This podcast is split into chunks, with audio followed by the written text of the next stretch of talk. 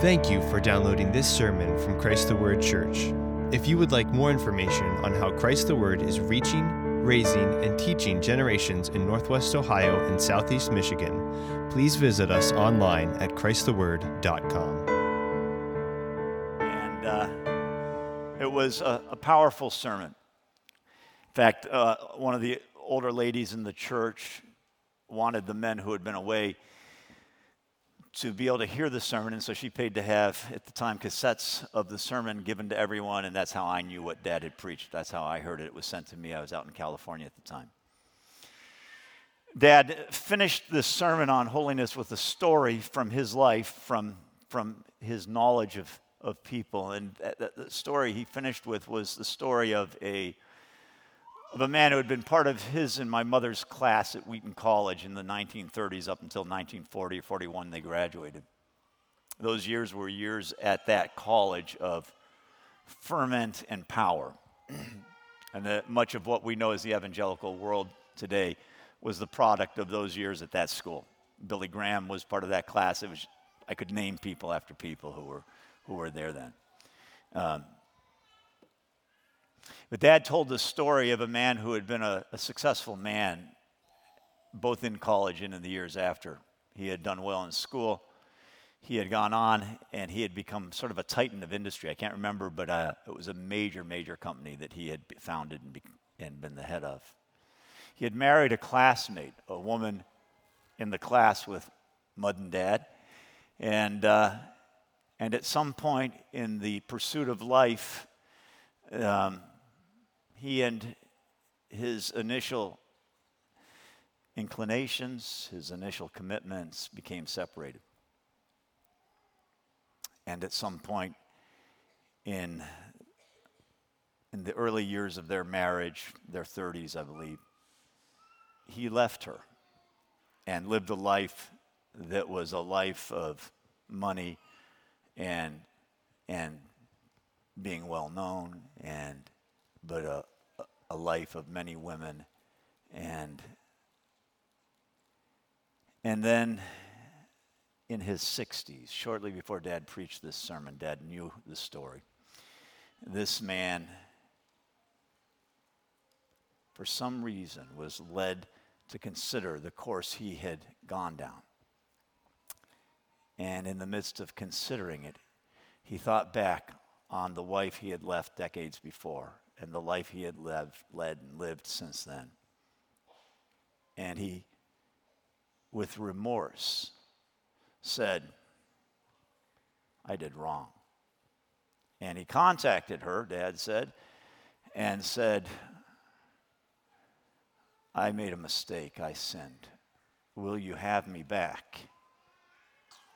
She said to him, I think it was 30 years ago, I took off my wedding ring I still have it. I'll put it back on.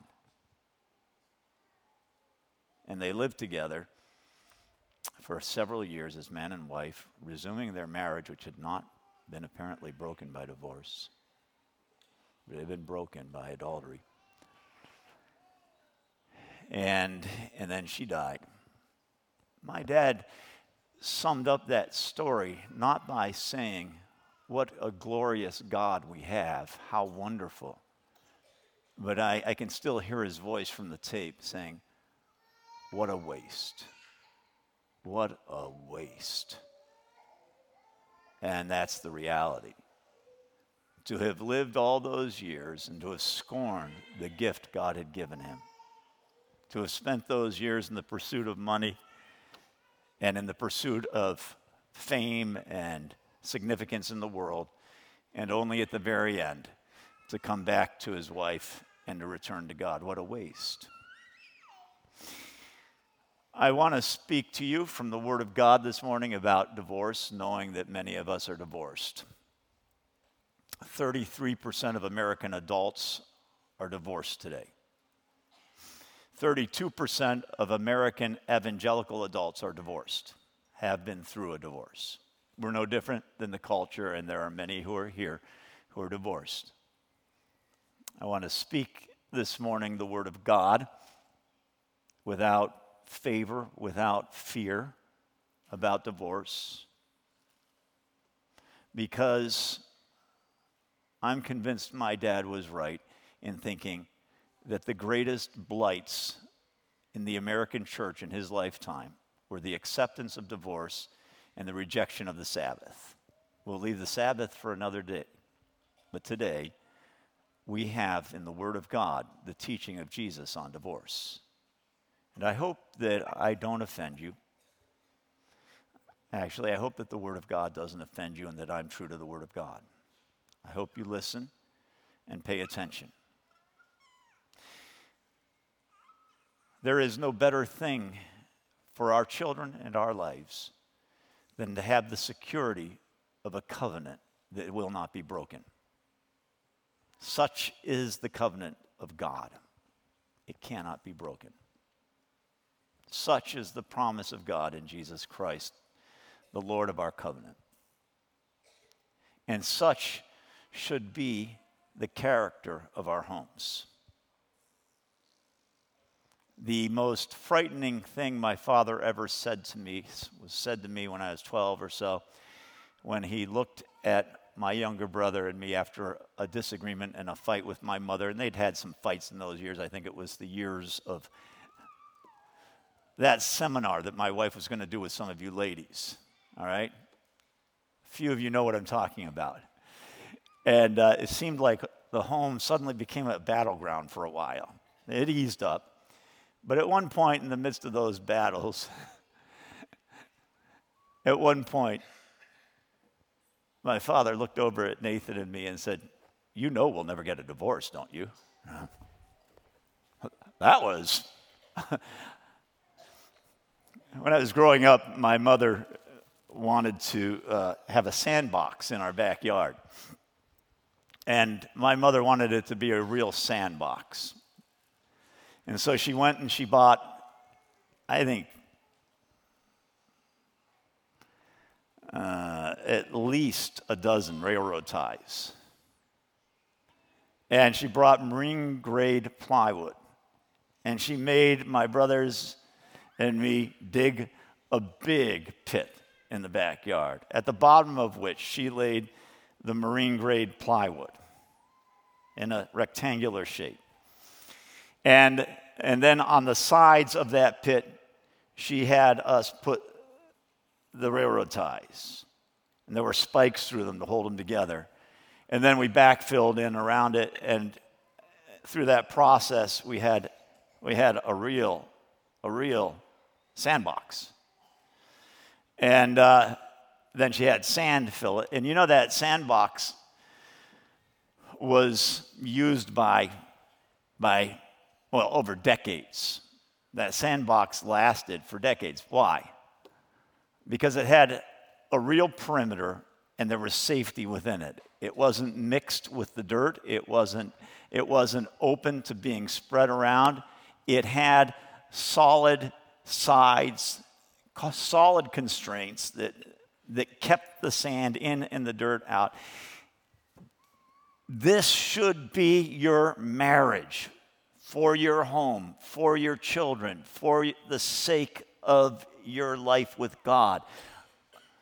A solid, secure, protected place where the world will not get in and intermingle, where you will not go outside, and within the realm of that sandbox, you can do all sorts of things because you have solid walls. You can throw the sand around, you can build a sand castle, you can do all sorts of things. You can fight in the sandbox, but with the sides that are secure, the sand is kept in and it's safe. This is marriage. It is the security of a fence within which you are protected, within which you can act with, with a certain degree of freedom a certain degree of confidence. You can fight within that fence because you know that that fence is there. You can live within that fence. This is the covenant of marriage. Now, we're following Christ on his final trip to Jerusalem. And in these verses, crowds are following him, but the Pharisees make their way somehow to the front. And they want to test Jesus with a question but it's a test that becomes a test of them rather than of Him. And it's a test of you and me. We're told that this question about divorce is a test. We don't know the nature of the test. We don't really know what they were seeking from him. We know that there was a division among the Pharisees over divorce. One school of rabbis taught divorce was hated by God and allowable only for sexual sin, adultery, and things tantamount to it. Another school was more liberal, allowing men to divorce their wives. Their famous example was if she displeased you even by burning the dinner, you were allowed to divorce her. We aren't told which side these Pharisees represent. The text doesn't make clear what the trap was for Christ. Maybe they just want to know what he'd teach. Maybe they want to know if he's on their side. It's a test to see if he's with them or against them. We don't know. What we do know is that Jesus uses the opportunity that's given by these Pharisees coming to him to teach on marriage and divorce. Jesus teaches on marriage and divorce. And remember, he does so as creator is the God who made us male and female. The God who told Moses by his Spirit when Moses was writing the books of the Pentateuch, and in particular Genesis, that he had made Eve out of Adam, taking her out of his flesh. And for this reason, a man shall leave his father and mother and be joined to his wife, and the two shall become one flesh. The Word of God is teaching on his Word. He's teaching on marriage, his ordinance. He's teaching on this covenant of marriage, which he enacts, which is a picture of his relationship to the church. He is the Lord of this teaching. Go against his word here. Say, well, you know, I don't really want to listen to this particular teaching of Christ, and you are going to the very heart of his claims and his character, and you are opposing it. So don't let the existence of liberal and conservative schools of thought mislead you. There will be people who will say, well, divorce is okay, and there will be people who will say that divorce is never ever permitted. That's not our point this morning. Divorce, whether you are from the school of Hillel or Shammai, those two rabbis, divorce in either of those schools and in any church and in any marriage is a sign of failure failure is stamped with, with the stamp of, of totality by divorce. It is the recognition that there has been failure, no less than bankruptcy. Declaration, a writ of bankruptcy, is a declaration that something has failed. Divorce, the writ of divorce, the public decree of divorce published in the paper is a writ of failure, a fundamental failure. So we have here Jesus, the creator of the universe, the God of creation, the one who made us male and female, and said, For this reason, a man shall leave his parents and cleave to his wife, speaking about marriage. And what he says of its sacredness in the eyes of God and the intensity of divine expectation surrounding the marital covenant is more than anyone on this occasion anticipates, and probably more than you believe. Pharisees, liberal or conservative, American Christians, evangelical or liberal, are alike in saying, ah, he doesn't really mean that. Remember, our statistics are no different than the world's. His disciples are shocked. The Pharisees are shocked. Everyone is shocked and startled by what he demands. So we must begin by understanding what divorce is. What Jesus says about divorce, okay? Jesus teaches something about marriage and divorce here that you may not be aware of. Probably most of you are, but to some of you, this may be new. He's saying nothing new, nothing revolutionary, nothing that should not have been obvious to everyone, but it was a truth that had been lost sight of in his day, and it has been lost sight of in our own. The truth that Jesus is teaching is that marriage is precious to God. Marriage is glorious. Marriage is the means by which man is particularly in the image of God, having the ability through marriage to bear fruit that is an eternal being, distinct from all other animals in this way. God has a share in our marriages. He is co owner of the marital union. He wants the fruit of that union as his own. He claims your children as his own. It's kind of like I think God is looking on as a grandfather, which I, by God's goodness, am today with 14 grandchildren. Every grandson, every granddaughter, I feel like they're mine in some way. You know, they're my kids. I, I absolutely love them. They're not mine, they belong to my children, but they're mine. And Cheryl feels the same way as a grandmother. Imagine God who created you, who knew you, who put you together, and his feeling towards your children. God is invested in your marriage. God has given you something. It is a talent, it is a gift. And he seeks things from you in this. There's no place on earth where you're, you're being given something by God and expected to produce a return is more visceral and real than in your marriage. In the Old Testament, Malachi writes this important Old Testament statement of God's view of marriage and divorce. He's speaking to the people of Israel, the prophet is, and he's, he's telling them why God is against them. He says, This second thing you do, the second thing against God, you cover the Lord's altar with tears, with weeping and groaning, because he no longer regards the offering or accepts it with favor from your hand. In other words, you go to God and you bring things to him and you're weeping and you're upset because he doesn't seem to hear you. But you say, Why does he not hear us? Jesus or Malachi answers with God's return to their question, Why does he not? Because the Lord was witness between you and the wife of your youth, to whom you have been faithless. Every covenant that is made, marriage is a covenant Every covenant, we'll speak more about a covenant in a moment, but every covenant calls God to witness. God is involved. God is called to witness. And he says, The Lord was witness between you and the wife of your youth, to whom you have been faithless, though she is your companion and your wife by covenant. Did he not make them one with a portion of the Spirit in their union? And what was the one God seeking? Godly offspring. Why did God make you one? Because he wants godly offspring. So guard yourselves in your spirit and let none of you be faithless to the wife of your youth. For I hate divorce, says the Lord, the God of Israel, and him who covers his garment with wrong, says the Lord of hosts. So take heed to your spirit that you do not deal treacherously.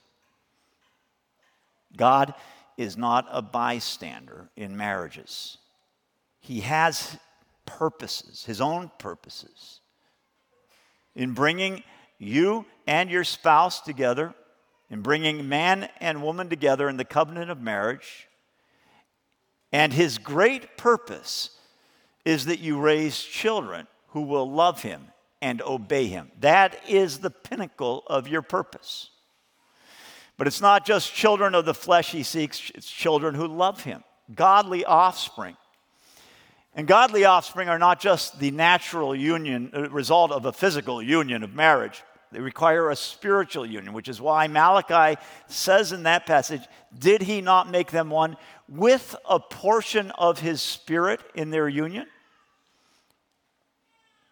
And so it's not wrong to say that the covenant is a tripartite covenant, three parties. The Spirit who is involved, the husband, the wife. There is a portion of the Spirit of God in our marriage. God hates divorce, Malachi says.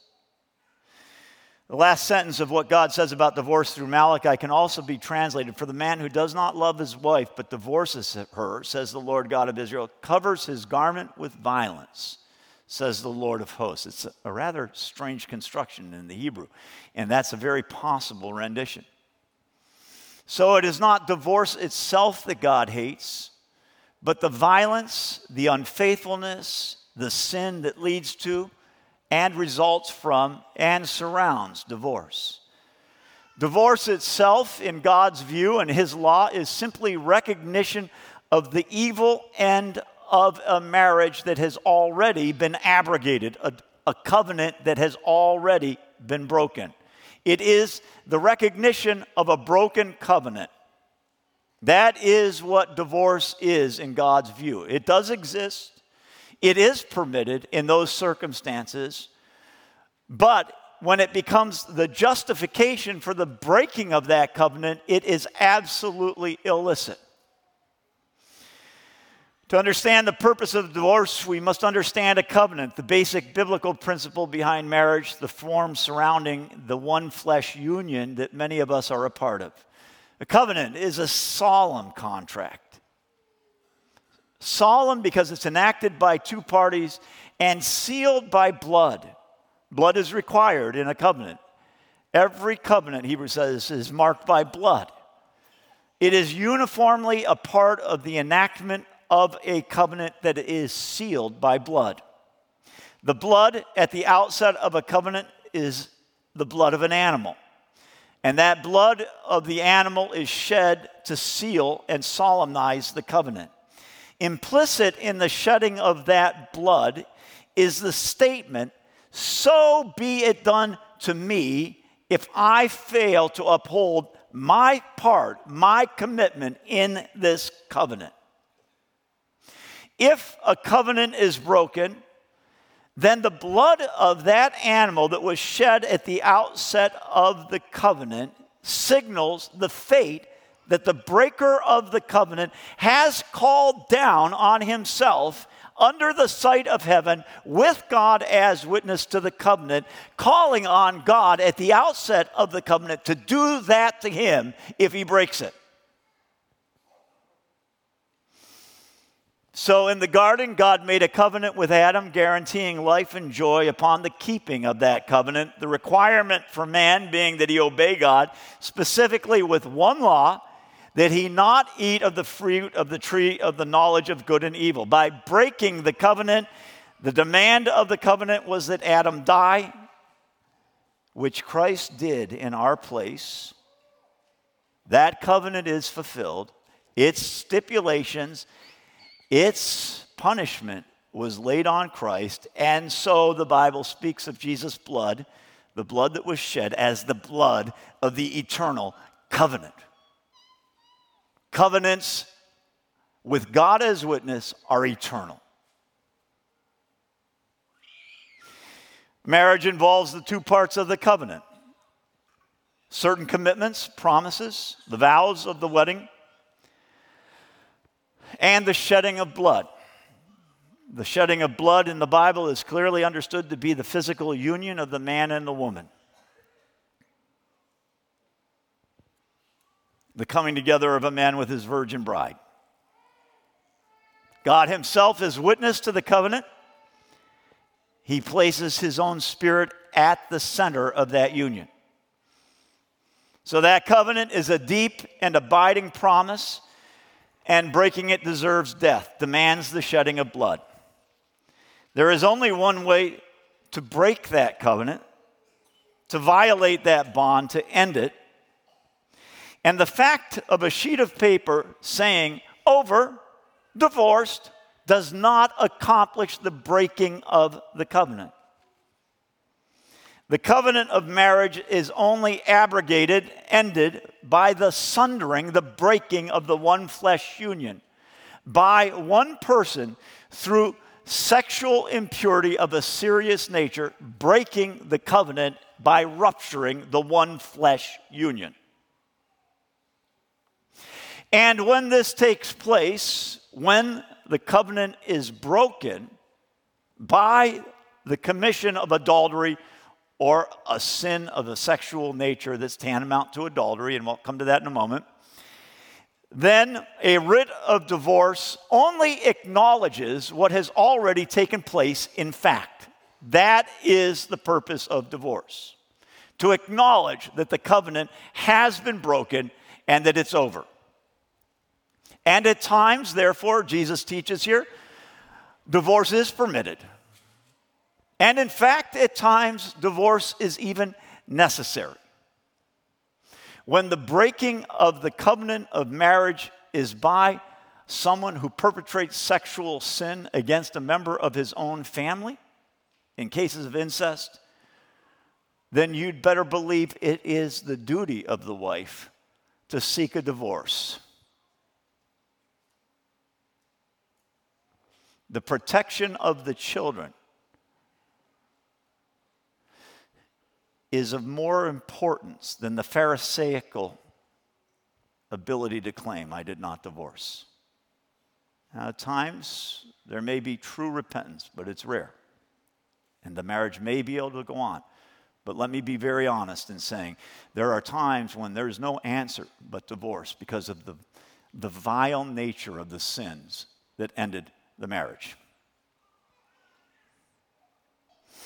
Remember that in the Old Testament, the penalty for the kinds of sin that I'm talking about that would require divorce was death.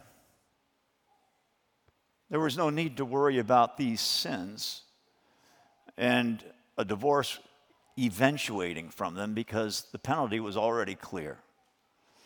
Adultery, incest, all these forms of sin were, were punished by death.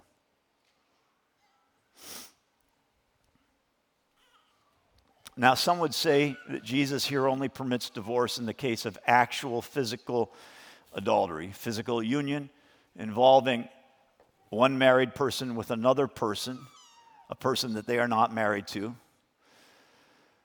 But when Jesus says here that whoever divorces his wife except for immorality, he uses a general Greek term, porneia, which refers to a vast variety of sexual sins. And he says, whenever someone divorces his wife, except for immorality, porneia, and marries another woman, he commits adultery. And that word in Greek is moichao.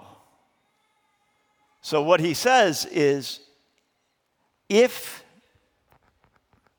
you divorce your wife, except for there being sexual immorality in her, and you marry another woman, you commit adultery. And so the difference is, is, is very clear. You commit adultery unless you have, you have written a divorce because of sexual sin. So it is not simply adultery. Jesus could have said, I say to you, whoever divorces his wife except for adultery and marries another woman commits adultery. But he uses this more general term. Am I making sense here? Making very clear that there are sins that are spiritually equivalent of adultery, for which divorce is permitted. It's the only way, the reason that Jesus uses these two separate and distinct terms one a more general one, and then the more specific one says that if you marry a woman, except for a divorce, for these circumstances, you commit adultery. Paul adds to this one condition given by Christ in 1 Corinthians by saying that if a married individual is left by an unbelieving spouse, who is not willing to live with the Christian, the believing spouse is free. And it's been the, the classic understanding of the church that free means free, not just to separate, which even Jesus' permission, uh, Jesus' statement would allow, but free to remarry. So, what ends a marriage? Certainly not a divorce. Because if you get a divorce, but there's been no sexual sin, and then you remarry, that is adultery, Jesus says. Now, if the marriage does not exist, it couldn't be adultery. But Jesus says God doesn't recognize that writ of divorce. That covenant still stands. It doesn't matter whether you've gone to court and said, I'm over, over, over. Divorce does not end a marriage. The sin surrounding and producing an end to the one flesh union must be the breaking of the one flesh union. Marriage stands in the eyes of God until that breakage occurs. And it can occur before the writ of divorce or it can occur afterwards, but divorce simply recognizes that sin. In God's eyes, that sin is the breaking of the marital bond. So the disciples, they hear what Jesus is saying, they understand it. He's saying that marriage ends only by acts of adultery. He's saying, you know, Moses permitted you to do this, but I say no. Don't think that by Jesus saying Moses permitted you, he's drawing a distinction between the law of Moses and the commands of God. It's very clear that Moses permitted it under inspiration from God. God permitted this. Jesus often speaks of the law of Moses. It's not that it's the law of Moses, it came through Moses, it's the law of God.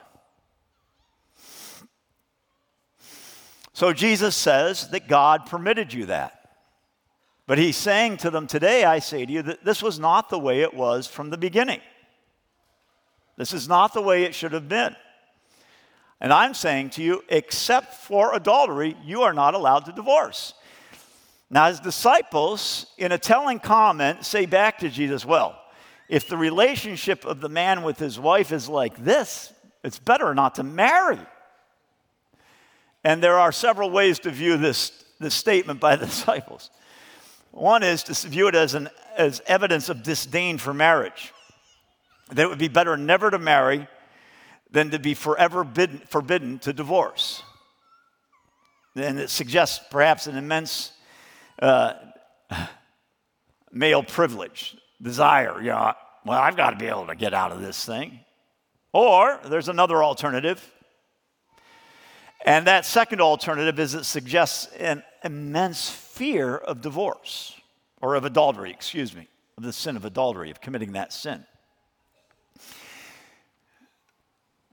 At times I tell you what Calvin says, and usually I only say it when I disagree with him. And on this point, he says these men are so selfish, they think it's not, it's hard on them to be married to a woman, never thinking that it's hard on women to be married to certain men. and uh, that is true. And there is a certain degree of, of wickedness, but it goes both ways in marriage. It's not as though it's all men. I've been a pastor long enough to know otherwise. No. I don't, I don't agree with this idea that they have a disdain for marriage, that they don't value their wives, that they don't want to get married one day if they're single. Peter, we know, is married. We don't know about the others. I don't think this is disdain for the institution or male disdain for women. I think the disciples are so fearful of committing adultery that they are startled and amazed that divorce does not keep you from committing adultery. That divorce is not an open sesame from the, the penitentiary of adultery. Remember, in the Old Testament, the penalty for adultery was death for both perpetrators.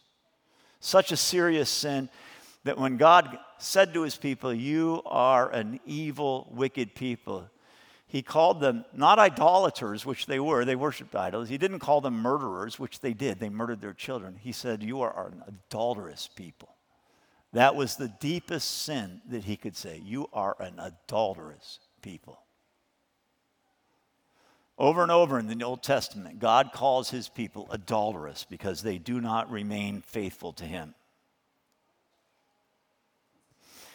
Remember in the Old Testament the horror of even the Philistine king Abimelech when he took Abraham's wife Sarah to be his wife, brought her into his house, did not know her, but did not realize that she was married to Abraham, and then learned that she was. He sent her back laden with gifts as a public assurance to the whole world that there had been no adultery and that he and she were innocent. We live in an adulterous age. We live in an age in which people laugh at Kanye West for saying, Don't dress that way to his wife, please. I want you for me. He's mocked for it. We don't understand the wickedness of adultery. We haven't come to hate it. These disciples hate adultery. They don't want to be adulterers. And so they're saying, Whoa, who can foresee the future? Man, maybe I should never marry. Jesus responds to their statement that it's a hard saying and only some can handle it to suggest it's better not to marry as they just did. He says, Well, some of us are physically incapable of marriage because we're eunuchs from birth. We're not capable of the marital act. Some are made that way by men, and a few are specifically spiritually called to celibacy and equipped by God for that life. But that marriage is God's good gift to men and women. Don't speak against it. Celibacy, celibacy the, the ability to live a continent life, as they call it, a life without having to have the intimacy and sex of marriage, is a gift from the Spirit, the Bible makes clear. The Bible makes clear that it is not a greater gift than marriage. In fact, marriage is the design of God for man. It is the greater gift than celibacy. Some have the gift of celibacy. But marriage is a greater gift. God made us to do this. So, why did Moses and God, through Moses, Why did Moses permit divorce outside of adultery in the law? Jesus makes it clear. Why does God in the Old Testament permit divorce outside of adultery? And why do you divorce? What is it? And Jesus makes it clear it's because of the hardness of your heart. God permitted it because of the hardness of your hearts. Isn't hardness of heart always the cause of the ending of a marriage, of divorce, of adultery? Our marriages are troubled and our marriages end because of the hardness of our hearts. Because of your hardness of heart, Moses permitted you to divorce your wives, but from the beginning it has not been this way. If your marriage is in difficulty,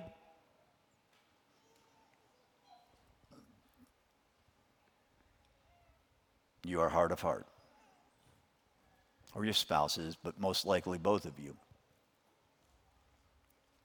What is this hardness of heart Jesus speaks of? Well, it's clear it's not the hardness of divorce, because divorce is the result of this hardness. It precedes the divorce. It's a product of this hardness. It's not itself the hardness. Divorce is evidence of a prior hardness of heart. It's the final proof of the disease, it's the death certificate of that disease. What is hardness of heart then? Now, the word Jesus uses here is the Greek word sclerocardia. You know sclero from sclerotic, which means to get hard. Sclerotic arteries are hardened arteries. Cardia is from our word, eh, from which we get our word cardiac. Hardness of heart, simple hardness of heart. Now, while hardness can certainly be visible in the back and forth of a marriage, in our treatment of each other, husband and wife, back and forth, that's not the meaning Jesus uses the term sclerocardia to mean. When this term is found in the Bible, and especially in the use of Christ, it invariably refers to a hardness of heart that makes us not listen to God. We don't listen to God.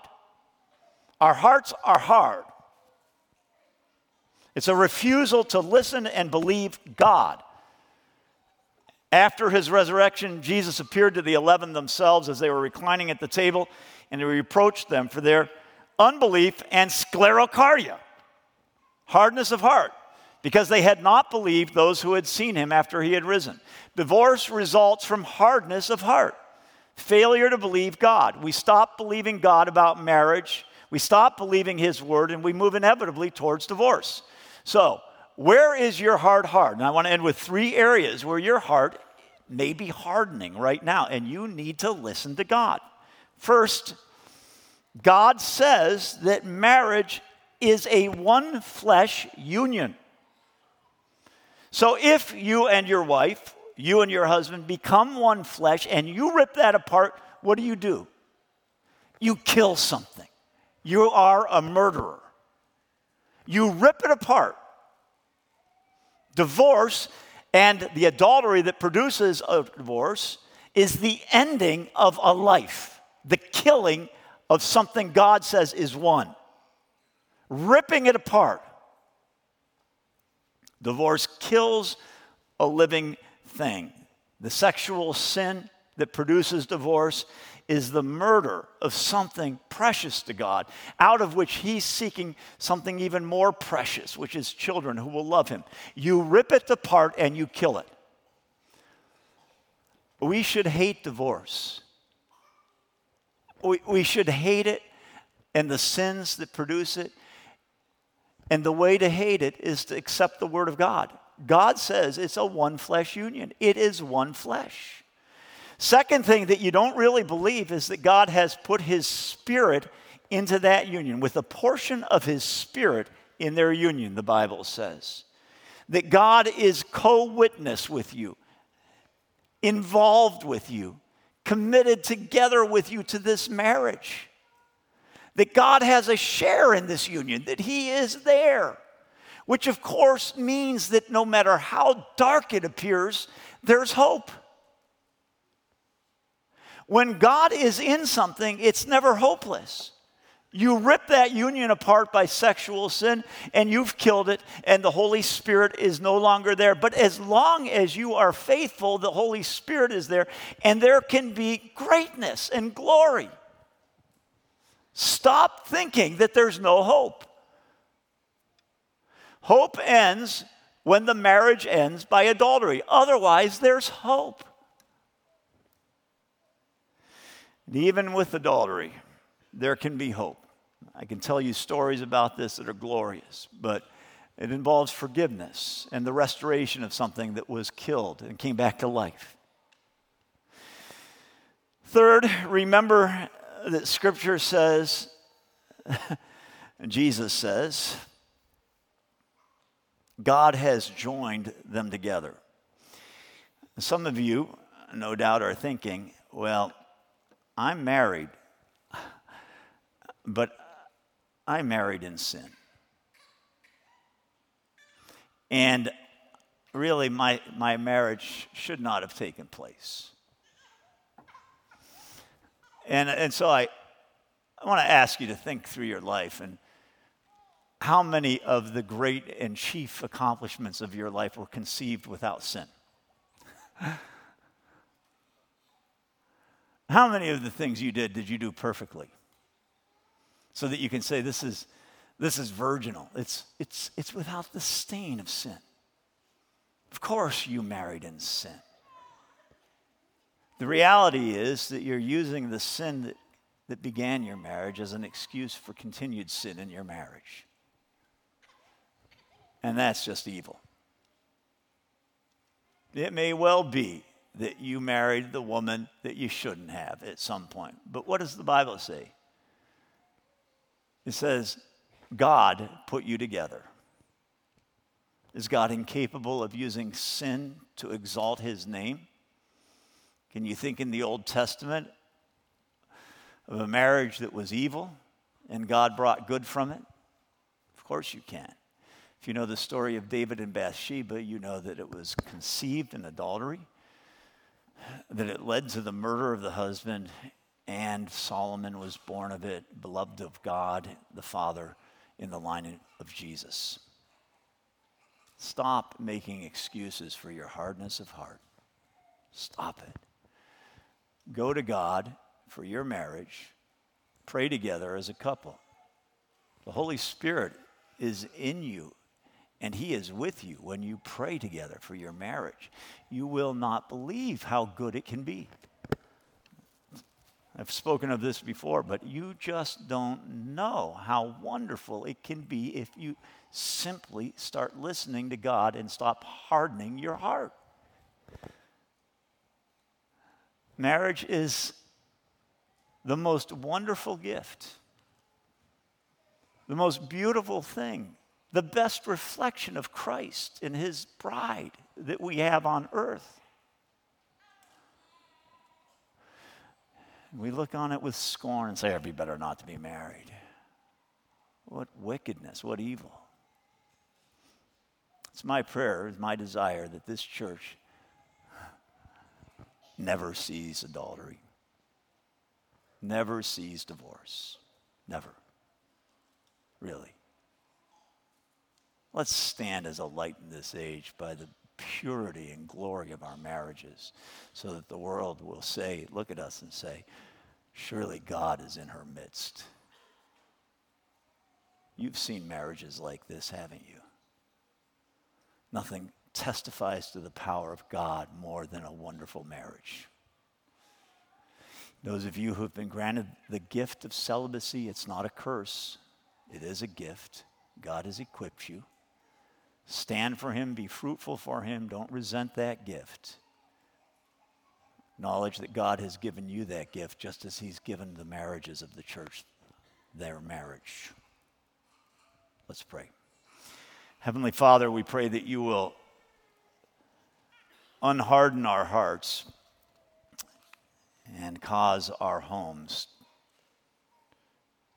to acknowledge the reality of your presence in our midst and to know the power that comes from that acknowledgement, to be filled with joy and glory so that adultery and divorce are impossible here. Surround us by your covenant, we pray. In Jesus' name, amen.